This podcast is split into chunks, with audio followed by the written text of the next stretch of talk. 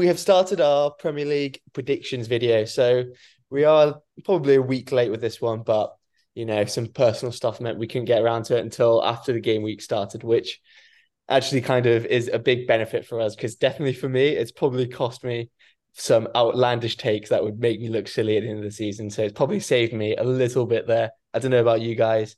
Uh, have you guys changed your sort of predictions since this sort of weekend of games? Slightly, yeah, slightly.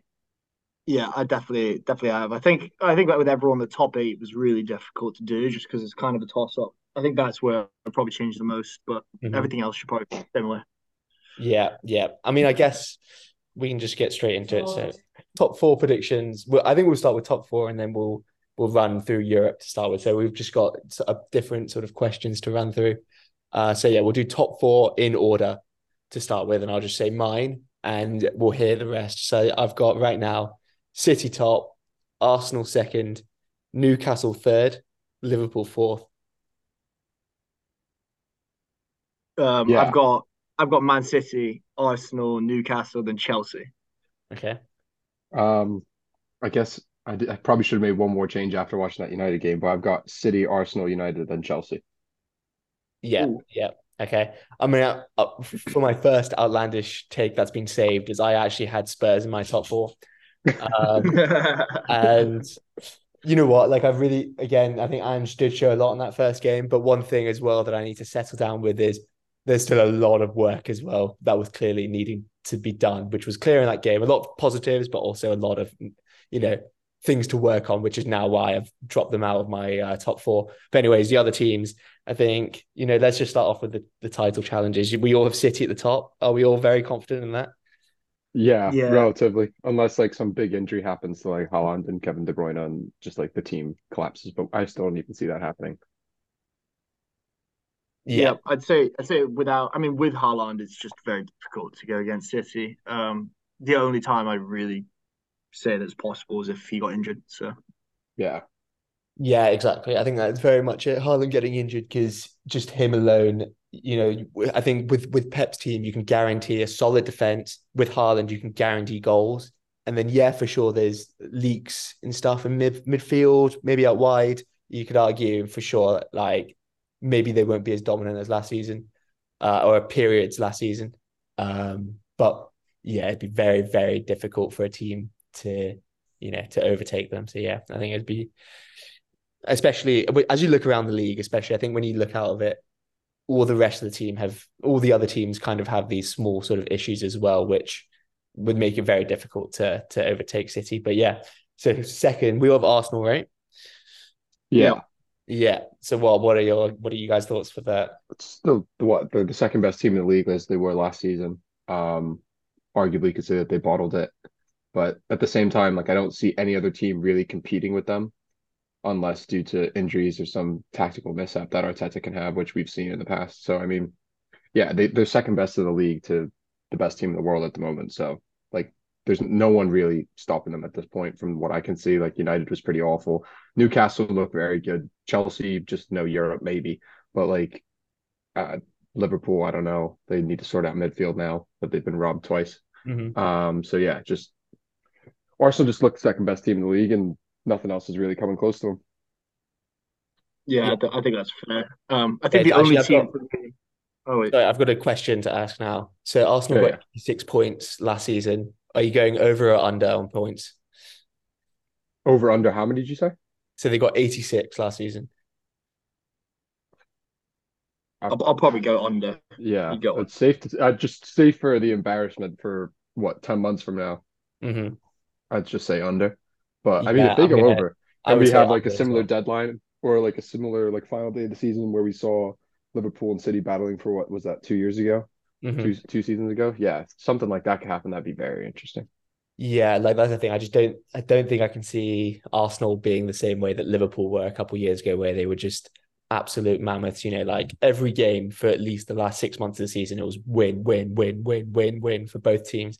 And yeah, I just can't like Arsenal were that for the first six months, but I don't know if uh I don't know if that team right now is is the same. I think it's also fair to say, Tom, that um, the the times of having ninety point seasons are probably behind us, or at least for the next couple of years, just because there's so, there's so much competition in the league at the moment. Like the 1st mm-hmm. top teams are all all a difficult place to go and play. So I don't know. I'd, I'd expect the winner of the Prem this year to barely reach ninety or just, uh, maybe a bit below, uh, like it kind of was, you know, five ten years ago.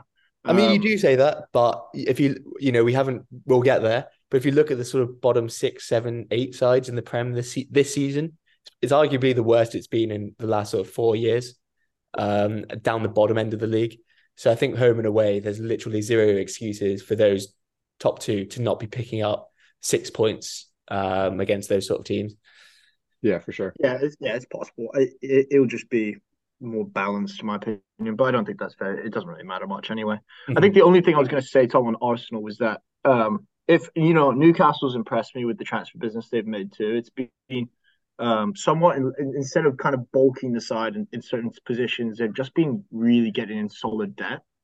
And now they've got basically got a front line they can replace that is just as good as its first front line. They've got a great midfield. They got guys like Livramento in who can uh, substitute for Trippier, who need, he'll need breaks during Euro. Um, so if if anyone's going to push for second, I think it's Newcastle. But being their first season in Europe, it might just be a bit much.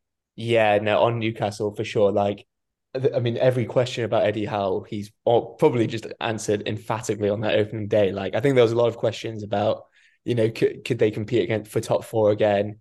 Uh, you know, obviously he got a lot of output last season out of his players, and yeah, it looks like he's doing the exact same again this season. But you know, yeah, as you said, great, great squad as well a bit of an issue is that the centre backs outside of their first two, I think it's like Paul Dummett is like their third, you know, third choice guy coming in if there's an issue. And that is a major, major drop off if there's any injury to or Botman. Um, could and that's similar to like what Arsenal had with Saliba going out last season.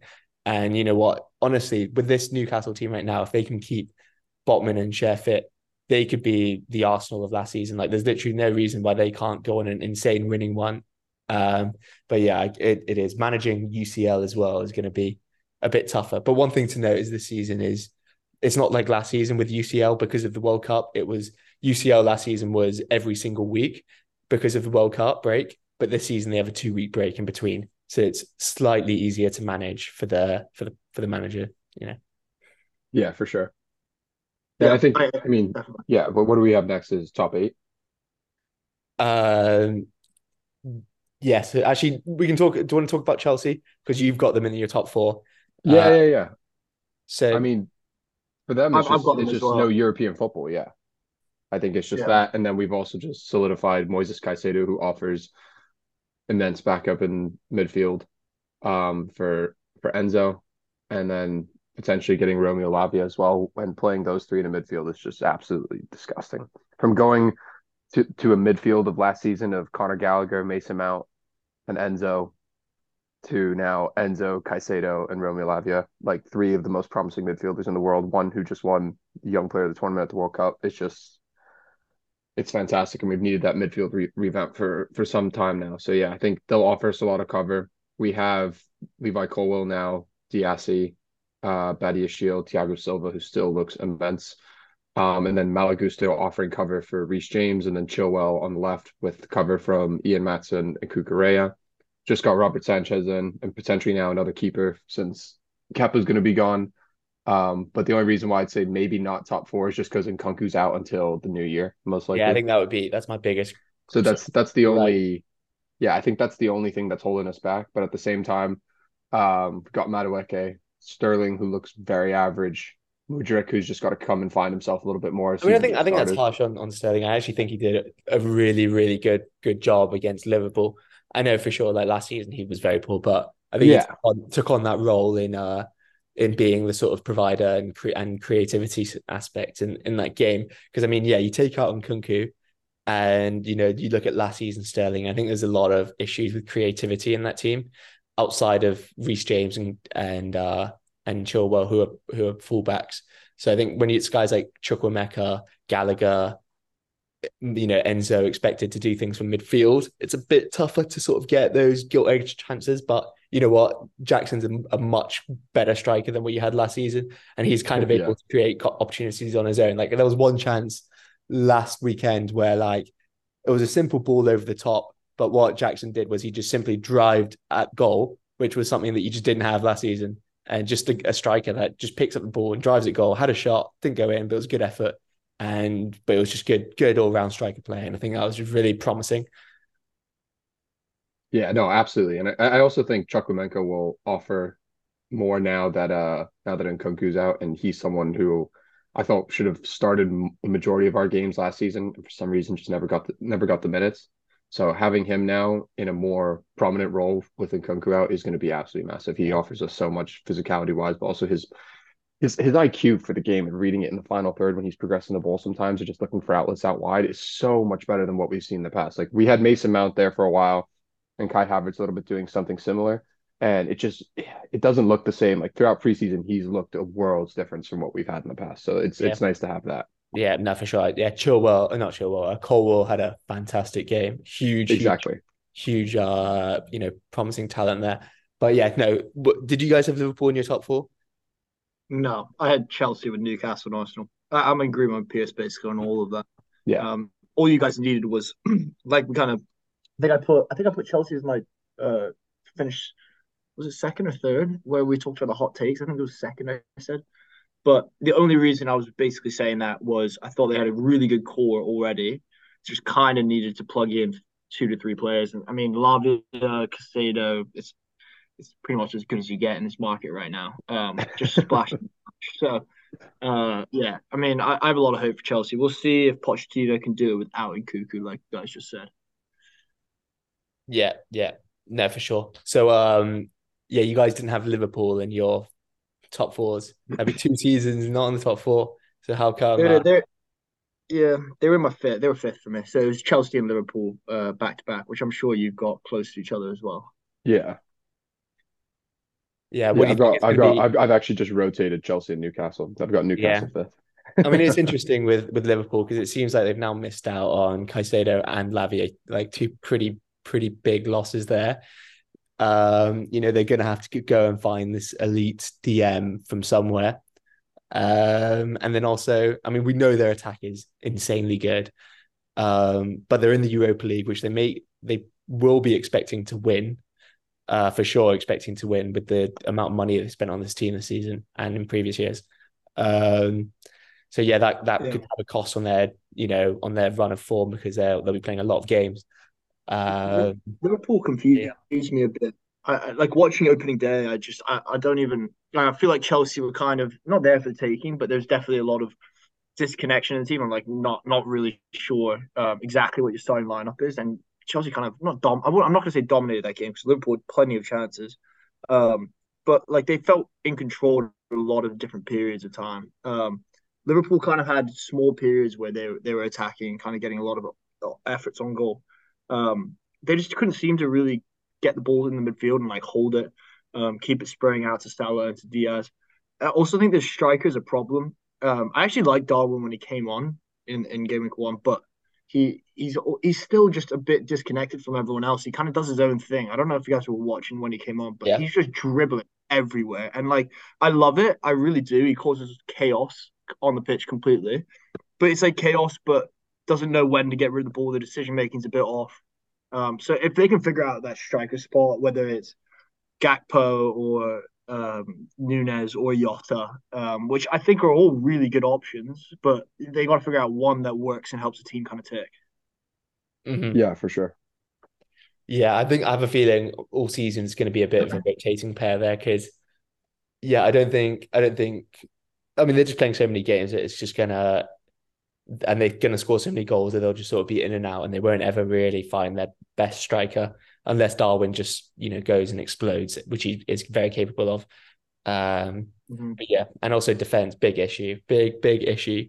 Get caught, they get broken into a bit easily at times. Um, yeah. yeah and that could be a problem. I mean, that, that DM that DM has to come in. Um, yeah.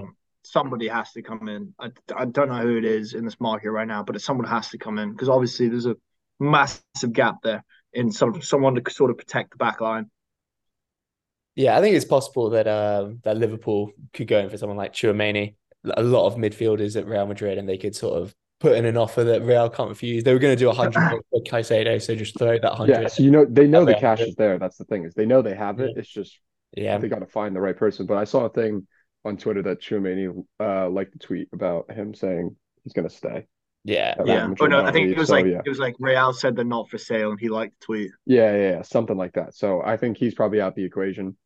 I also don't Yeah. th- see a reason why he'd want to leave.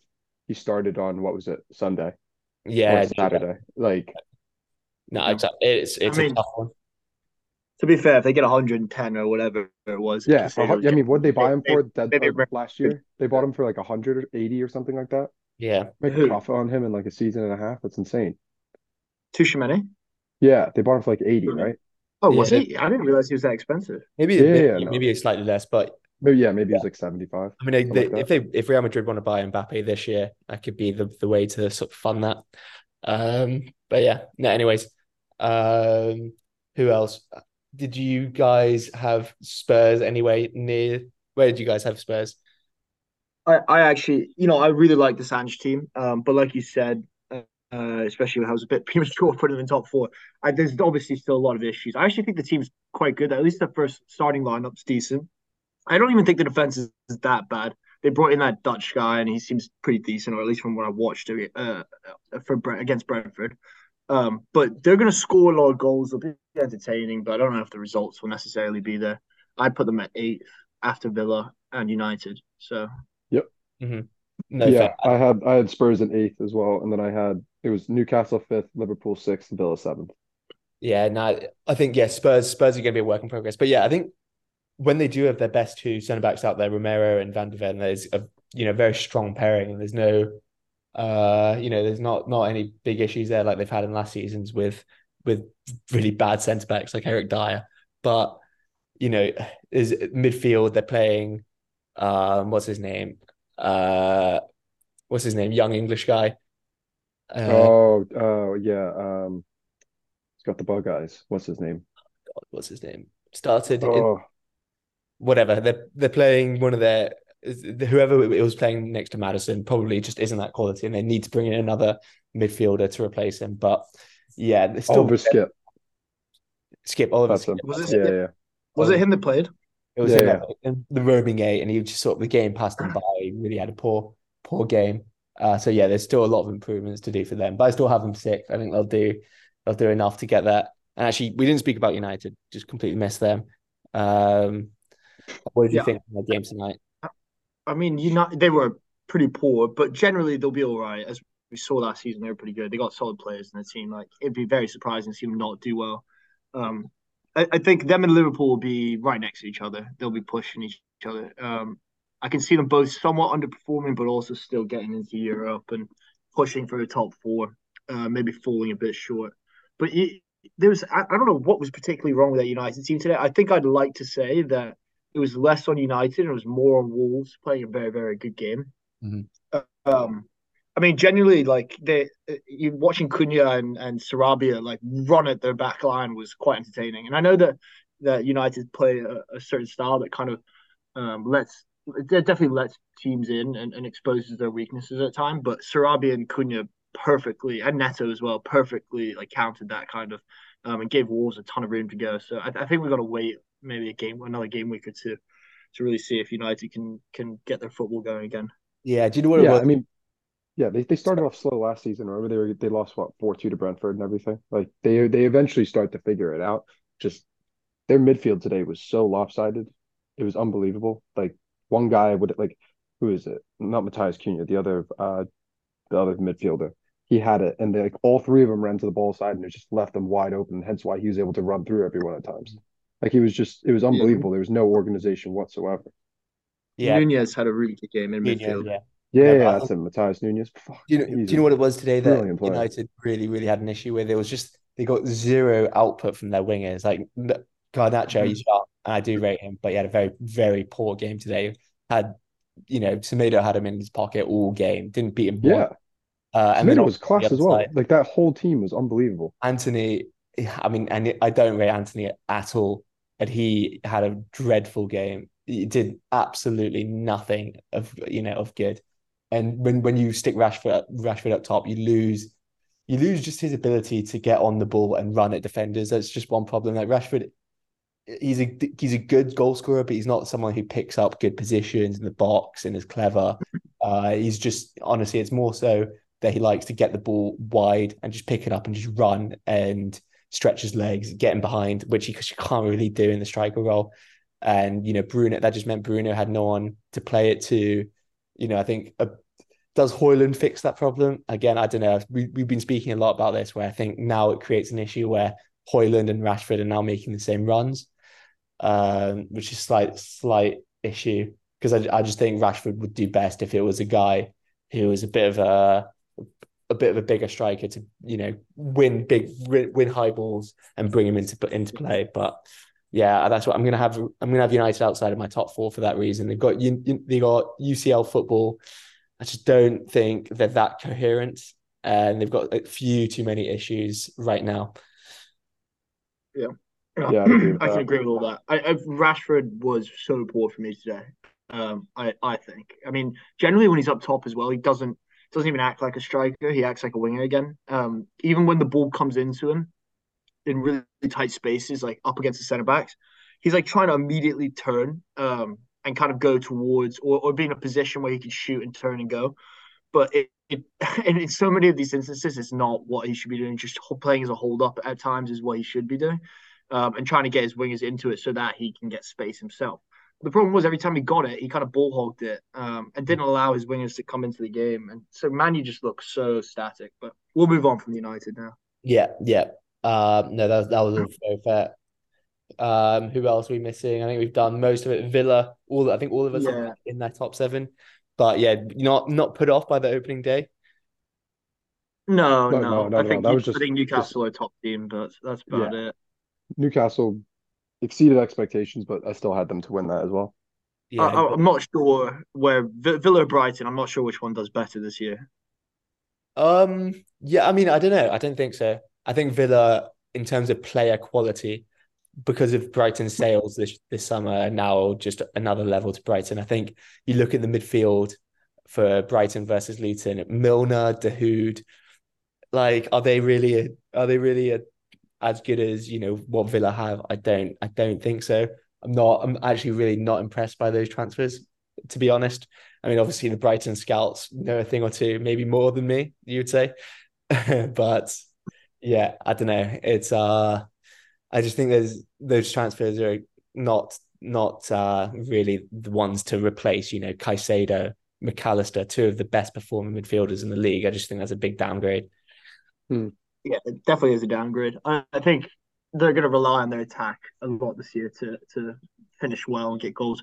Evan Ferguson with João Pedro, and Mitoma March behind him excites me a lot. But you know, Evan Ferguson's not even been given that starting spot yet. It, come come November, I'd be very surprised if he's not starting. But yeah, yeah, no, exactly. There's no there's no doubting that Brighton attack. That is a beautiful attack. Um, loads of options now as well. They brought in even more options. So yeah, they'll be able to compete on all fronts. Uh, yep. with them. And yeah, solid defense. You know, De Zerbi Brighton. They're always going to be a solid defense. So yeah, they'll they'll be good on those on those fronts. But yeah, uh, and so yeah, on to the relegation. Um, yes, is that our next one? Relegation. Yep. I've got Luton, Sheffield, and Fulham. Oh, I like the Fulham shout. I've I've gone for Wolves instead of Fulham. Um, which I, I was saying I, I I've been on the Fulham part for a while now because first of all watching Marco Silva I just think he doesn't last that long. His his tactics get figured out really quickly. Mm-hmm. He does well his first year or two at the club, and then tails off. And watching that Fulham against Everton was shambolic. They were awful. I think it's also fair to say that Pereira and Mitrovic um, didn't start for them, which is their two best players and the guys that they heavily relied on last year. Um, and Marcus Silva is like that, where he finds like a pairing or a group of one or two players that kind of carry a team, and he goes with them the entire season. Um, so when things get shaked up, he's not he, he's not very good at reacting to it. But if if they're both gone, or if if Mitrovic is gone, which I don't even know if that's going to happen anymore, um, then I think they'll have a lot of issues. If he stays, then I think they can be okay. But yeah, yeah. I, have got the exact same Wolves instead of Fulham, and I think Wolves and Fulham are both very similar in their reasoning for relegation. Yeah, I'm I'm the same as you, Tom. I've got Fulham, Sheffield, and uh and Luton as well. So yeah, I mean, I think I do, I do agree. A lot of it is reliant on Mitro going, which actually, yeah, it doesn't. We're not we're not too sure what's happening on that front. And then another one. I mean, maybe Liverpool will go for Palhinha. He's a you know one of the best DMs in the league. Obviously, very expensive, but in the end, the Mitrovic fee that Saudi Arabia were going to pay was like 35 or 40, which is mm-hmm. very low. So you've got to think that, like, you know, if Liverpool inquire, maybe Palhinha does the same thing and sort of refuses to play, and then that brings that price down. So yeah, you never know with these sort of things. Like football moves fast and these prices drop. But yeah, Wolves. I mean, Everton, your team, Thomas. You think they stay up? I, I think we do stay up. I think this week was a terrible result, but um, I think we showed without even having all our transfers to the window. We have no wingers. We literally have zero wingers. We played a four-five-one with five center mids, um, and we were very solid. Um, I thought we played quite well. Literally, Neal Maupay is just an awful finisher. Um, to be fair, Patterson and Doucouré missed big chances themselves. Um, but yeah, I, I, think we'll be perfectly okay. Especially Dom wasn't even there, and when he's back, it's sort of a bit more confident. The ball will end up in the back of the net. Um, and the midfield's very, very strong. I think Dyche will sort out the, the back line as he usually does with most teams. Um, so it, it's, it's, all kind of complementing each other to a certain extent now. I think the players we're bringing in make sense too. Jack Harrison is perfect for someone like Dom Calvert Lewin.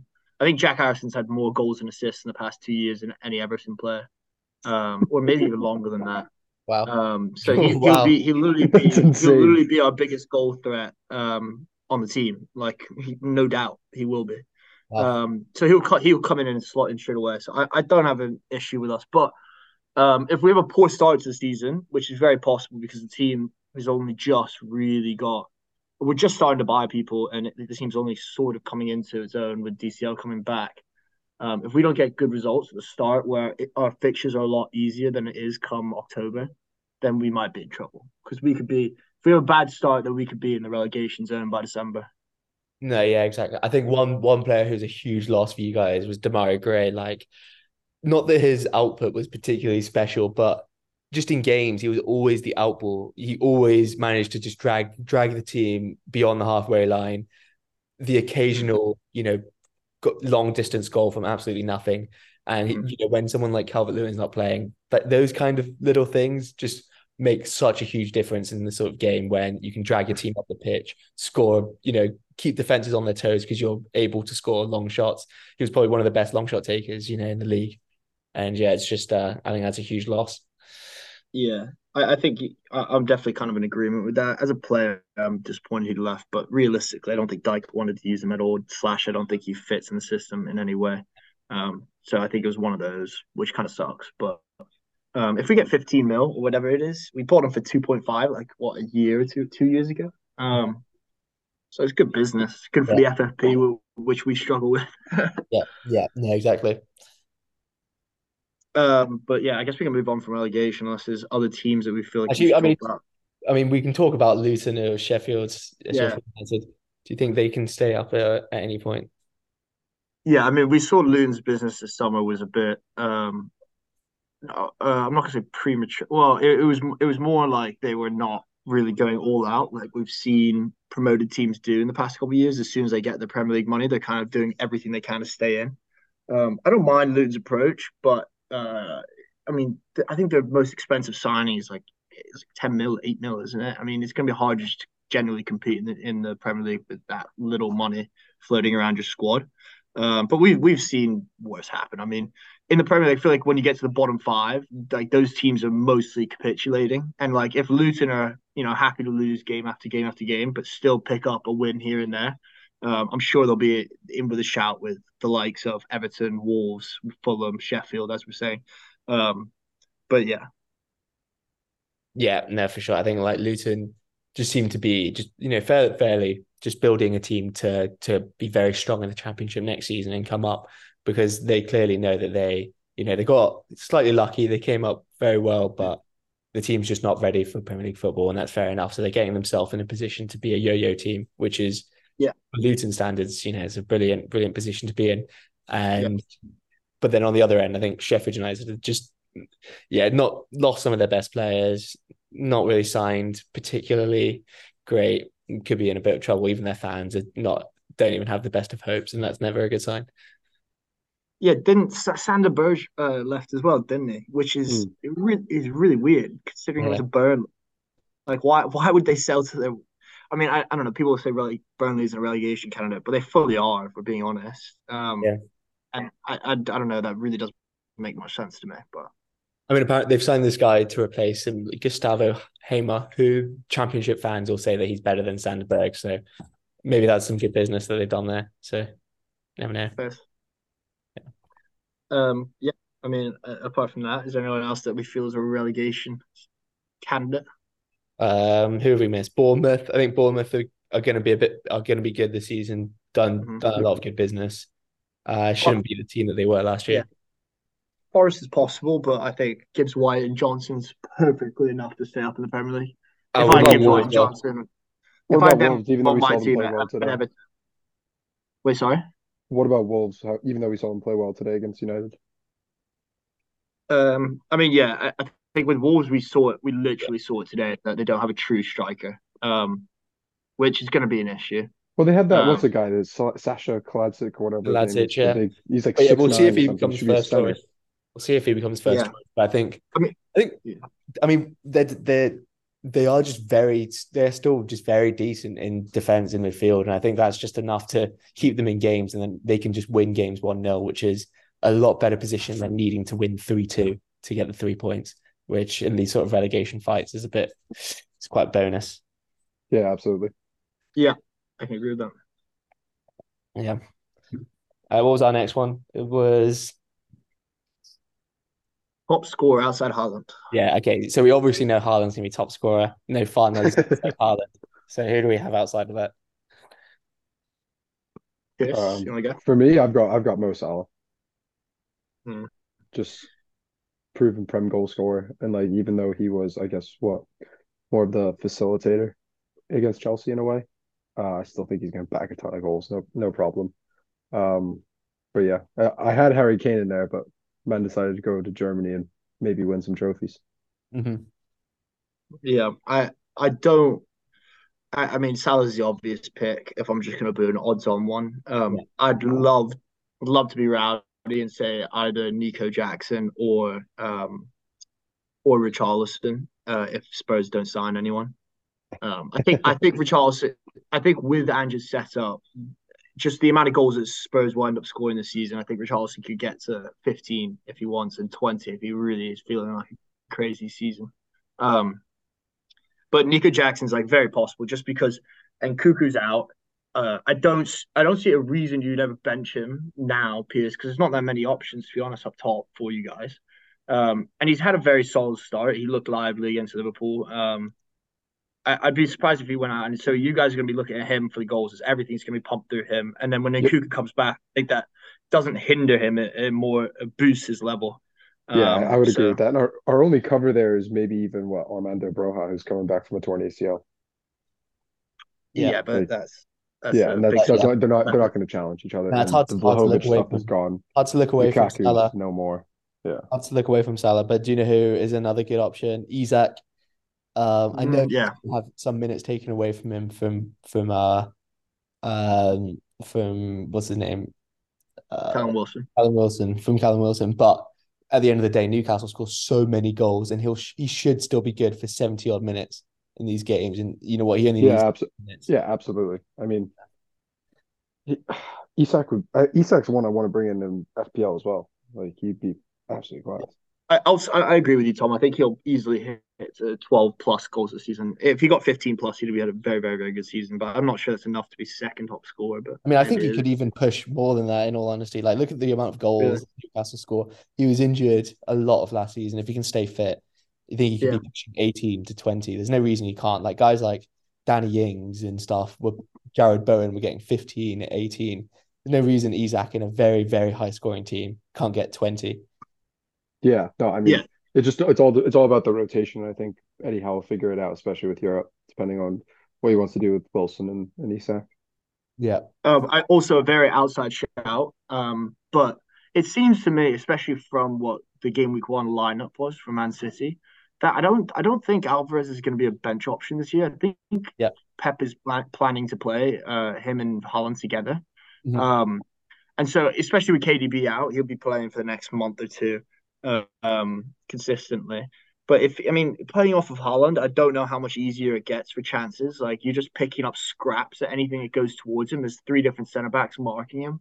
You're just out there on your own, just wandering the box, and you just tap everything in. I mean, it's a simple job really for Alvarez. Um, so I mean, if he he should, I I'd expect him if he stays fit to get 15 goals. Um, if he really wants to, he can go crazy with it. Yeah, no, no, definitely. That's that's a fair one. Um, Yeah. Yeah. So next one, player of the year. player of the year. Yeah, who do we think? I've got the dog, of course, Haaland. Yeah, I think everyone has him. Yeah, I we don't Yeah. need to linger too much on that. He's Yeah. a freak. I think what's funny is I actually put KDB, but that was prior to his injury. Yeah, no, exactly. Yep. All right, next one, young player of the year. So we've just looked it up, and uh, Haaland does qualify. So yeah, Haaland again, easy. Um, but yeah, any shouts for outside of that? Um, I got Bukayo Saka. Yeah, I Yeah, think he's out. unbelievable little player. What was he? 22? yeah. Yeah, I Just put, insane. I put Saka as well, Pierce. Um, yeah, that's I- he's just class, Saka. man. Like he's unbelievable. And I mean, just that goal he had on on uh what was it Saturday? Um, Yeah. ridiculous. I mean, yeah, obviously, if Arsenal somehow do win the league, then yeah, he will he'll be the name to do it probably. Uh, Yeah, Martinelli as well. yeah. I Uh, had Martinelli in there as well. I think Martinelli is like still not talked about enough. Like the way he just ha- has all this confidence now, taking players on and Yeah, just I mean, yeah, straight into he- the box. Unbelievable. Saka, Saka has the banger in him that Martinelli doesn't quite have in his game. Martinelli is probably more of like a penalty box winger, so he he does Yeah, get the sort of like same like headlines, but yeah, he's just as you know probably a better finisher inside the box than Saka, and you know will probably score a very similar amount of goals if it wasn't for penalties. So yeah, still a very good player. Yeah, I think Um, um, also yeah. worth noting. Uh, I think Alvarez definitely in with a shout there, but the problem is if, if Yeah. Alvarez gets it, uh, if I, I, I don't know if Haaland gets the regular player of the year, can he even win the young player of the year? I think he can. Yeah, yeah. I he think can. that's also possible. Uh, I mean, I've got two names down as well. Colwill, great. He had literally Salah in his pocket at the weekend, and probably, you know, will be the young defender of the year, very likely. I don't know if that's a thing, but yeah, Yeah, get for that. sure. Another name, Evan Ferguson. Once he breaks into that Brighton team, he'll be he'll be have a great season. Or properly break into it. Yeah, I'm, ex- I'm Uh, excited yeah. for the Evan Ferguson uh, revamp. Yeah, it'd be Yeah. good to have him. Okay, Um, nice. All right, next one. Surprise team. Who have you got as your as your surprise teams? Um, I guess for me it was I had Spurs, but I don't know exactly if you want. You could probably count them as surprise teams. I just think Well, I mean, gonna if do- you, where did you have them finishing? I have them finishing eighth. Yeah, I didn't. think. Yeah, I don't but I wasn't exactly like trying to pick like your top six, you Yeah. know, like because we kind of know who that's going to be, and I think Spurs are still in that iffy mid-table range, but I think they'll if they'll succeed that in being like eighth or seventh or something like that. I mean, if you're saying Chelsea top four, I'd argue that that in this in this scenario, Chelsea would be the biggest surprise. Yeah, Yeah, I mean, yeah, definitely Chelsea's in that combo, but I wouldn't say. I mean, based on like our spending and everything like that, Yeah, that's fair. I just fair. I just bring it back and. That's oh, that- like no matter like say for example we win the league they'll be like oh he spent like eight hundred million in three Yeah, transfer windows exactly. where I like That's fair. Okay, so then they're just going to hinder that. So I would just say surprise is more like we know who the top six teams are most likely going to be, unless like Ivan Toney comes back in January and just decides to bag like 35 goals. But Mhm. like, yeah, I, I think Spurs are well and well and deserving in that combo. Yeah. No, Um, no, that's I agree. You guys are gonna laugh at this, but I, I, I mean, I was, I guess my, it. Don't, don't say it. my, my three surprise teams are genuinely Bournemouth, Forest, and Everton. But Uh, when I when I say surprise, I mean that all three are expected to be between, or all three are somewhat, or at least Forest and Everton expected to be 16th below, 15th below. Mhm. Um, and I think both both teams have an opportunity to to push for like an 11th uh, finish or something like that. Um, maybe luckily top half. I think Bournemouth are probably better set up at the moment. I, I I do have to say I really like Forest just because of uh, Johnson, Gibbs, White. They're going to come into their own this year. They've already had need you Uh, as well. yeah, our knee as well. Like they've already had a year in the Prem, got adjusted, and now this is kind of their time to to explode, which I can see happening. But the reason I'm going to go Everton, um, I think it's a very well set up team for Dyche. I think we had a lot of small gaps that were big issues last year, um, and he still managed to kind of get results in. If DCL can stay fit, which is saying a lot, obviously, um, then we, will have a very good chance to be a mid-table side, like just below mid-table. Um, just because the bottom six, the bottom six is woeful, and the difference mm-hmm. between 14th and 11th and 10th is usually only about six or seven points, sometimes even less. Um, so I, I can fully expect one of those teams to kind of be the surprise. I'd say Everton just because we are expected to be 17th, 18th, or something like that. Um, and I think we can confidently, if if injuries and all that goes goes accordingly, we can confidently be like 13th by by January, February. Yeah. Okay. Interesting. I've, so nice. I agree with you on Bournemouth. I've got Bournemouth down, and one player I'm going to talk about is, and he he's a bit of a recurring theme in my list, is Dom Solanke because I think he is a, such an underrated asset in in for Bournemouth. He's genuinely like guaranteed ten goals a mm-hmm. season mm-hmm. and such a good outball, all round play. He's a bit of he's very similar to Isak in some ways. Great dribbler, tall and athletic.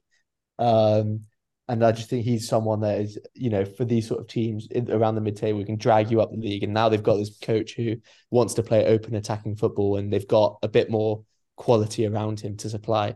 So yeah, I think Bournemouth maybe they'll get a few drubbings against the big teams, but against the smaller teams, they should they should do a good job. And yeah, I, fully agree with you with Forest as well. I think slightly they do play slightly negative football to not really help the front three, but because they're that good, they they should uh they should, you know, be very, very safe, both of them. Yeah. No, yeah, I definitely I like all that. Um Solanke, I actually I kind of see him as like the wish version of Toney, Even though he's yeah. not that much you know, worse, but Toney's over you know who, at that stuff and Solanke's just very solid at all that stuff. And I think I think on a side note, I think he'd be a very, very interesting option for Spurs. Um oh yeah. But yeah. Yeah. Yeah, I think he could be a good uh, Kane replacement because you said he's he's a bit of a B Tech Toney. um, which yeah, I, I, agree with. Obviously, Toney's the better player, but I think he does you know harbor the very similar qualities. Yeah, yeah, for sure. I like that. Um, yeah, so disappointing team. Actually, Pierce, we didn't get your teams. Yeah, no, no my surprise team was Tottenham. Yeah, Tottenham. Oh, Tottenham. Sorry, yeah, yeah, yeah, Tottenham. Uh, so yeah, disappointing teams. Uh, disappointing team. Uh, for me, is going to be Brentford. Yeah. I just think, yeah, no Toney, zero so what's, outlet. What's, what do you think? What do you think is disappointing for them? Just for them in general, I just think they have no attacking outlook. And as in, like, or what what league position do you think they'll? I think finish? they'll finish twelfth. Twelfth, okay. Just below tenth, something like that. They'll probably scratch a wee relegation battle somewhere along the along yeah. the line, and then Big Man Toney will come in in January, fully fit, fresh off a couple bets, you know, like he yeah. he's ready. So yeah, I think I think he'll be fine. Yeah, I think it's fair to say disappointing, but I think twelfth, if they finish twelfth, is still fairly fairly solid, and they'd happily take that right now. Yeah. Um, but yeah, uh, yeah, they definitely because what they finished they finished ninth last season. Ninth last season. Yeah, yeah, yeah. Yeah, uh, maybe even push that to fifteen. Twelfth would be pretty good for them, if I'm honest. Yeah, maybe maybe push that to fifteen then. Yeah. Yeah, that, that's fair. Actually, once you they could definitely struggle. Say, yeah, They could definitely struggle yeah. that Toney. That's all I was saying. Sorry. Yeah, but yeah, no, I think we saw against Spurs that they still do have, you know, like just a very good foundation in their team, and yeah. Thomas Frank is a good manager. Um, and yeah, I think they still won all of their games when Toney was out last season. So they they make away without him. Like, but obviously you miss out on their their key man, so it does make things more difficult I think one team that I've got down, actually, we forgot to speak about them earlier with relegation teams, is Burnley. I think a lot of people are saying they are that team to push 12th, maybe even higher. Again, you look at their team, their first team, and there's a lot of, uh, I don't know, the questionable players. Like, I don't know, Nathan Redmond's getting a game for them.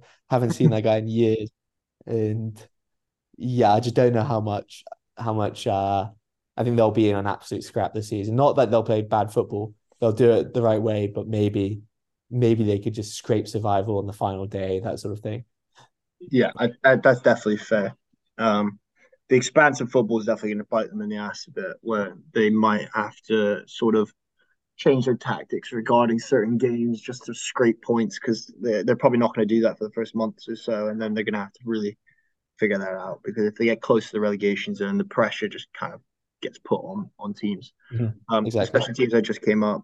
Yeah, my, my disappointed team was Wolves, but you know today was really impressive. I have to say. Um, I I still mm-hmm. think without a, a proper strike, I think any team in the league struggles without a striker, and I think it's per se if, if Everton, if like DCL got injured tomorrow for the next nine months, I'd put us in the relegation spot straight away. Um, it's yeah, similar yeah. similar with Wolves where I don't see where the goals come from. And today they had plenty and plenty of opportunity to, to basically find someone. They're just nothing. I mean, even when uh, honestly I was watching Sarabia and Neto cross the ball, and I almost I didn't I almost felt bad. Like they were playing some awful awful balls. Like the crossing was terrible. I have to say, but I wasn't even. I, I don't even think I was sitting there going, "Sarab, that's their fault," because I didn't see anybody in the box even worth hitting the ball into. Um, there was no good runs. There was no big man to kind of to to hang on to.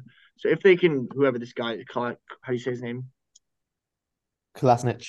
Yeah, like if he can come in and maybe and work as an outlet that that brings Cunha, Neto, and Sarabi into the game, who are obviously very decent players, then I can see Wolves being doing all right this season. But they're they're probably yeah. my meant for now. I also Gary Gary O'Neill's doesn't instill tons of confidence in a team trying to get out of relegation either. Yeah, yeah. I mean, I guess there'll be more. You know what? They could they could fit into that sort of uh, Bobby Martinez mold where they did have a very good manager before, capable of, uh, you know, creating attacking options. But now they're a lot more defensively sound, so they could mm-hmm. fall into that that sort of mini bracket of getting a bit lucky where they have a bit of both. But obviously they can't score goals, so they they were still very good at creating chances. You can't take away anything from that. But yeah, I think they definitely need to get more output from their from their forwards, and yeah, that's going to be a tough one. Yeah, exactly. All right, so surprise player. This will be a fun one. We'll all get a bit rogue.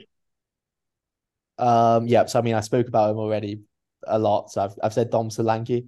Uh, I think again, easily easily push over, easily break ten goals, and probably more, maybe even push 12, 13. Uh, but I think I'll have a great season. And then the other two I've got down Maddison and Anthony Gordon. Yeah. yeah. Uh, I mean, I, I, like all those picks. Um, I, I wouldn't say I was going to put Maddison in too, but I don't even. I, I don't think it's fair to put him in. Yeah, that's what I was. I was. I was saying. Yeah, is that a surprise? I don't know. Um, he's sort of established already yeah, to a certain extent, but I mean, maybe I do, I, I, do like Anthony Gordon. The fact that he's pushed his way into this Newcastle squad as fast as he has um, is sort of a testament to his ability. I think yeah. So I put Maddison in there not because he's a surprise necessarily himself, but he'll surprise in terms of he'll go to a club, a top six club like Spurs, and still be the main man. I think that's a surprise. And uh, you know, you could you saw everything went through him at, at Spurs. He even got the captain's armband when um when Sonny came off. And yeah. I think from Ange, just a huge, huge sort of sign of trust that this is his guy and he's really backed into the system. Uh, so yeah, I think it, it will be a surprise how much of an influence he is. Like obviously we know he's good, but he'll be that guy for them probably more than Son this season. Yeah, I I can I fully agree with that. I think Maddison will have a brilliant season. Um, yeah. he'll run that entire attack, and it's probably be one of the better attack, top four attack in the league, likely.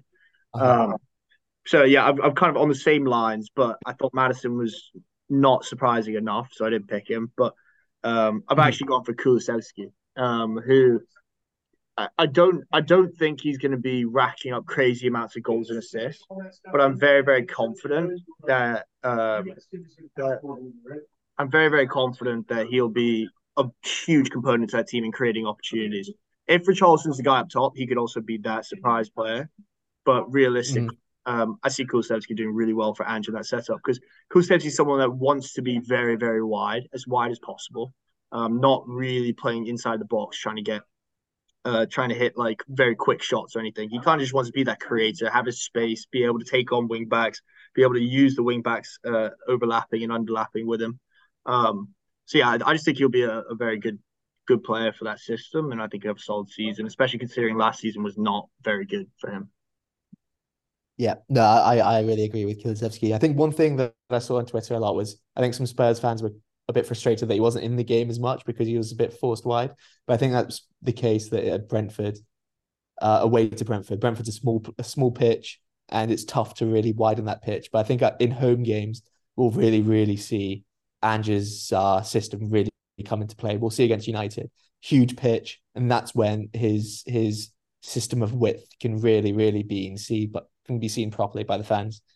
Yeah, absolutely. So, yeah. Also, like how the the system very uh strict on the roles of each person. It's really easy to predict where they're going to be, um, what their mm-hmm. what their uh, key ability in the team is kind of going to be because we saw that Maddison's taking up that half space between the left wing and the striker, and also making like runs in behind. But he's basically the facilitator uh, when the ball isn't high enough, and then once it is high enough, he's basically the second striker. Um, and Kulusevski's and Son, like Son, I don't really get. That's why I think Kulusevski's gonna have a great season because Son's role in that end setup, I don't think is suits him very well. Um, Son, I don't think he's very good when he's forced to go all the way wide. I think he's better when he's central. Mm-hmm. Um, and I think he's generally himself is probably going to get uh, a bit frustrated without having multiple opportunities to kind of go at goal. Um, he's going to be facilitating everyone else to get to goal, um, which will be interesting to see how it plays out.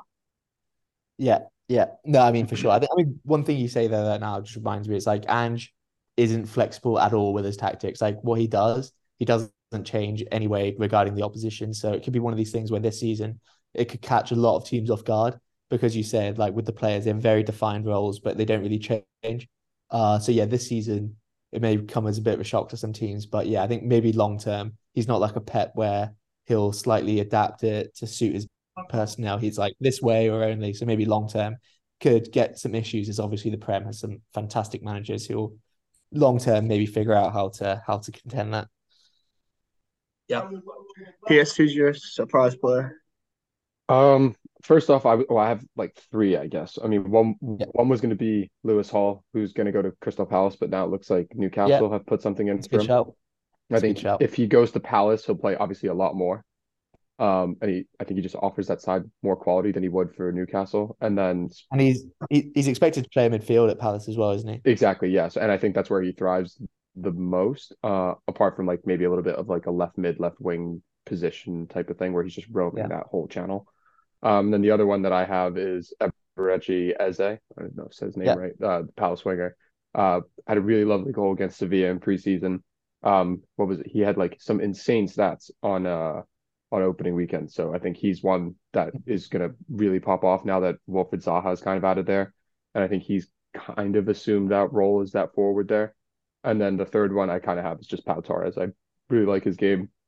I think now that Tyrone Mings is out for a very significant amount of time, he's going to sit in there and they're going to be like, why the hell were we even playing Tyrone Mings to start off with? Ooh, like, okay. He, okay. I'm, I'm, going to talk about these other two that you said first. So, yeah. what you said, Lewis Hall. Um, you yep. know what? I think regarding Lewis Hall, I think he was really good at left back. Like, of course, yeah. these guys can be midfielders coming through, but you look at someone like Trent, he was a midfielder, but he's excelled at fullback when he's come into, you know, professional football. And I don't think there's any reason. Like, obviously, I, I haven't really seen him much in the field. So, yeah, he could surprise me there as well. But I've no reason to think that he can't be a top Premier, not top, but he can be a very good Premier League fullback. Um, but yeah, I expect you know that's a great shout for if he gets good minutes at Palace. As a, I was watching match of the day, and he really looks like he's taken that like talismanic role that Zah, uh, that Zaha left. Yeah. Um, and he, yeah, good shout. Could could become a very important player for them. And you know what? So you've got Pau Torres. I've got yeah, Pau, Pau Torres down in our next list as our one of our worst transfers. Um, so you you said how he he'll replace Ty- Tyrone Mings, but I actually think Tyrone Mings is one of the most underrated players in the league. Um, because I think he's exceptional uh athletically, is physical, insanely quick. Um, and you know, maybe I'll this is actually good with his injury because we'll actually see uh what he what you know he brings when he's gone because now you've got Ezri Konsa and Paul, Pau Torres, who are very similar. Both are good on the ball, uh, but I think they're a little bit weak. They're they're prone to just getting a little bit sort of physically dominated by big Premier League strikers, um, and especially with that high line, maybe there there's some issues that they could they could just be burst in behind by some very quick players in the Premier League. So possible, yeah. possible issues at the back there that I think, obviously, yeah, could be wrong. Yeah, for sure. Um, you know what's also interesting is that if well Mings is out for a long time, um, and if they do end up putting Konsa and Pau Torres kind of together in a partnership, um, then it'll allow Matty Cash to be playing wing back pretty much consistently every week, which uh, for an Emery team where he yeah, does like he does like his wing backs to get forward a good amount. Um, it could be really interesting. I, I kind of wrote Matty Cash off a bit this year just because I didn't think Emery fancied him um, in his best lineup. Um, he he sort of liked having uh, Digne or Moreno being the attacking one with Konsa right back. Uh, but I think that's going to change yeah. just because of what they've been dealt, um, which would be interesting to see. Yeah, that's true. That's true. Um, yeah. All right. So worst transfer. We kind of already went on to that. You went on to it a little bit, Lipton. yeah. So yeah, I think one of yeah, I'll I'll expand a little bit more. So yeah, Pau Torres. Uh, obviously, like what he was brought in was his ability on the ball, and yeah, fantastic. Obviously, very good as a ball playing centre back, and but I think I think that would thrive only if he's there with Tyrone Mings, who's there to be the sort of guy who steps out the defense and really, you know, attacks his uh his forwards with aerial duels and those sort of things. Like I like, I always like a centre back partnership where there's one physical and then one standoff. And I just now think that with Konsa and, and Torres, you've got both of them who are both sort of standoffish. And I think that can cause some problems. Uh, both a bit too similar. Um, and yeah, I think maybe that could cause some issues at the back. We already saw with the high line against Newcastle, they got obliterated. But obviously, Newcastle are very good, so you can take that into account. But um, yeah, I just think with both of them, they're maybe a bit too similar that they can get caught out. Uh, and then some other names I've got uh, James Milner. I talked about him briefly. I just think he's a huge downgrade on uh, on Caicedo and and Mac Allister. Going to be tough to to you know get to the same levels of last season. Um, and you know what? I was watching the Spurs game as well. I wasn't 100% impressed by Vicario, their goalkeeper. Looked a, a, little bit shaky at times. And I just think when you had a, a, a very affordable price with David Raya, probably what should have just got it done in the end, just saved yourself the angst. Um, and maybe, you know, you never know. But yeah, other other option, Raul Jimenez to Fulham just not a good striker. He's, he looks like that injury. He hasn't been the same player since his injury, unfortunately. And I just don't. I think Fulham could possibly have similar issues where if Mitro continues to not want to play, they they could struggle scoring goals. And and then I've got two big names as well in here. Uh, I've got Højlund. Not that he's bad. I love Højlund, but I think stylistically he doesn't really suit this United team. And I don't back him to get, you know, 15 goals, which United need at striker. I think he'll he probably won't break 10. You know, again, it's too similar to Rashford where they're, they're making the same runs. Um, uh, I've got Declan Rice down. Not again, not that he's bad, but is he is he a hundred million? I think again, you're asking for someone to come in and really, really get in, get Arsenal to compete for the title and I just don't think they're I will and as we said, we all think under 86 points. If you bring in all this hundred million pound midfielder, I think you're expecting them to break 86 points. So yeah, I think that's why I've got him down. Not that he's gonna be bad, but it could go down to that sort of Jack Grealish mark where was he worth it? Yeah, I mean, I'm in the same boat as you, Tom. I had Raul Jimenez as the worst, one of the worst transfers, and then uh-huh. I've got uh silky German Kai Havertz up there. Uh-huh. So and I expect that expected as, as, expected, and it's been hammered home uh-huh. on multiple pods. So uh-huh. I digress, Thomas. yeah, I mean, I'm uh, I'm with Poe on this one. So I've gone Kai Havertz. I simply just do not see why he starts over a number of people in that starting lineup. Um, the, the oh, sorry, I'm not going to swear, but the, the stuff I've been seeing on Twitter after the Community Shield was just absolutely embarrassing from Arsenal fans. Like talking about Kai Havertz as if he was some deep lying playmaker that can kind of hold up the ball and bring everyone else into the game from Arsenal. It's just not true in any way possible. Like he's someone that thrives, he's someone that thrives in a counter attack or in a static back line where he can link up play in tight spots. he's not someone that's going to be able to get you out from 50 50 yard punt down the field um, and hold up the ball and kind of bring a, a, transition going forward. Like that's that isn't him at all. Um, he's also just not a good finisher. So I don't know what he's going to technically provide in the box that isn't already there through Saka, Martinelli, even the Nketiah, whoever else is going to be playing up top at this point. Um, I, I, mean, give I say give it two months, a month and a half, maybe. I don't expect him to be starting, at least not starting consistently. 70 million, 65 million will look like an absolute joke in my eyes. Um, I think this is I think this was a bit of a personal project for Arteta, um, where he uh-huh. He wanted to find someone who could be this midfield to attack transition, um, who could kind of offer offer a deep deep build up in their own half, but also be um, someone who's very good with the link up play in in in the final third. Um, I think Kai Havertz does fit that bill to a certain extent, um, but he, all the stuff in between he just does not do well enough. And and at the end where he actually has to finish the opportunities, so it, he's literally one of those players where it's like all you see is potential, all you see is the opportunity for it to work, and it never does because he doesn't. He, lacks so many of the tangibles, and um, I mean so many of the so many of the intangibles. Um, so yeah, I'll, I'll blaze Kai Havertz to the end of the day. I just don't think he's a top football player.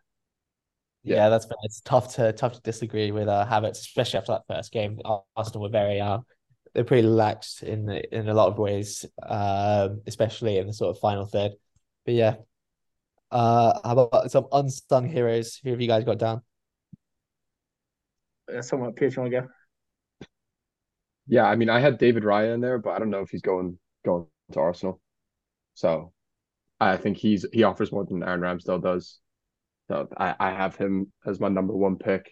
And then the second one is um now Matheus Cunha after watching that that uh that Wolves game and how he could just like drive through everyone. I think he's he's yep. up there for it. And then I would put Levi Colwill in there, but I wouldn't even say unsung just because he's British and he's a center back and he's wearing John Terry's 26. So yeah, I would put him in there.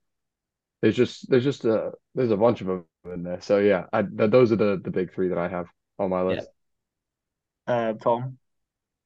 Uh, yes, I've got unsung. I mean, he's not exactly unsung, but Bruno G is just incredible. Oh, yeah, yeah, Should be playing for Man City or whoever that team of that level. Incredible player.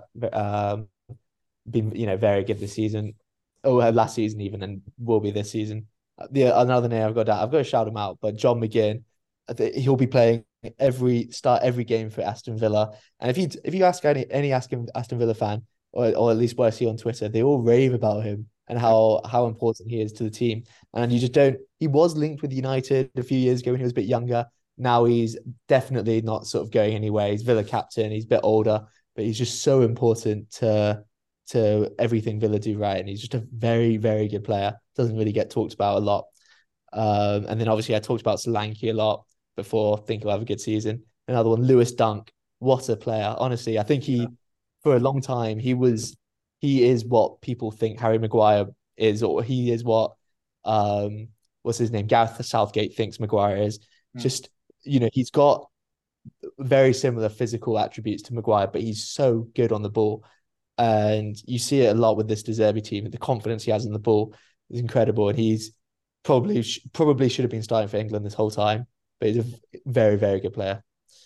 Yeah, I like I like the dunk shout. Um, I've actually I've gone for Bruno G's little partner in crime, but Joelinton, um, who yeah, yeah, I think he's, taken, he's taken a massive step in the past year, but I think more recently in the past six months, he's he's really mm-hmm. been able to combine his uh well, it was he was an attacker before, so he's always had those abilities, but he's been able to become very comfortable in the field, and now you're seeing a lot more of the attacking output. And I think we'll see a good amount of goals and assists from him this season um, in all competitions because they're going to be playing in a lot, obviously, with UCL. Um, but I think he's definitely one of those guys where he could be pushed out this Newcastle side for a better player, but I don't know if there really is a better player for that spot. Yeah. Um, so yeah, I, am going to get Joelinton. I think if Newcastle do really well as we expect, I don't think he'll get a ton of praise when he probably does deserve it. I mean, I, fully I could see, depending on the tactics that um, Brazil, the Brazil manager plays, I could fully see Joelinton's being a starter for that Brazil team. Yeah, no, I really, really like that Joelinton shot. I was going to have that down, but I didn't want to do Newcastle. But yeah, I think, yeah, you were saying to get someone in to replace him. But I don't think I don't think Newcastle fans or Eddie Howe would appear it to be that way. I think Yeah. every everyone in that club knows how important he is with his energy in the field. Such a such a good player. Yeah, exactly. Um, so manager of the year.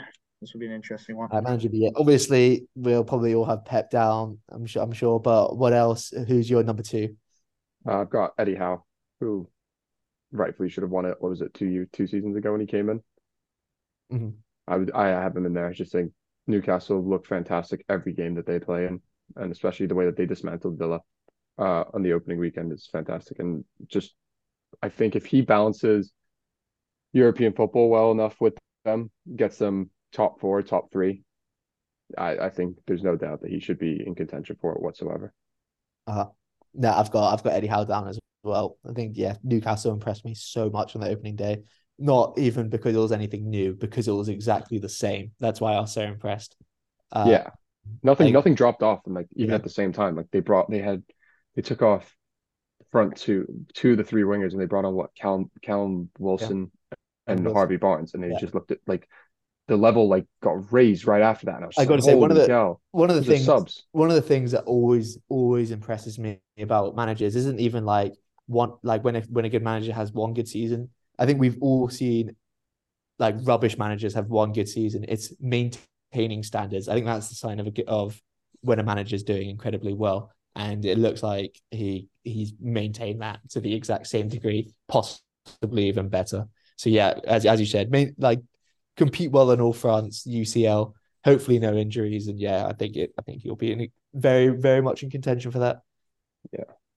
Yeah.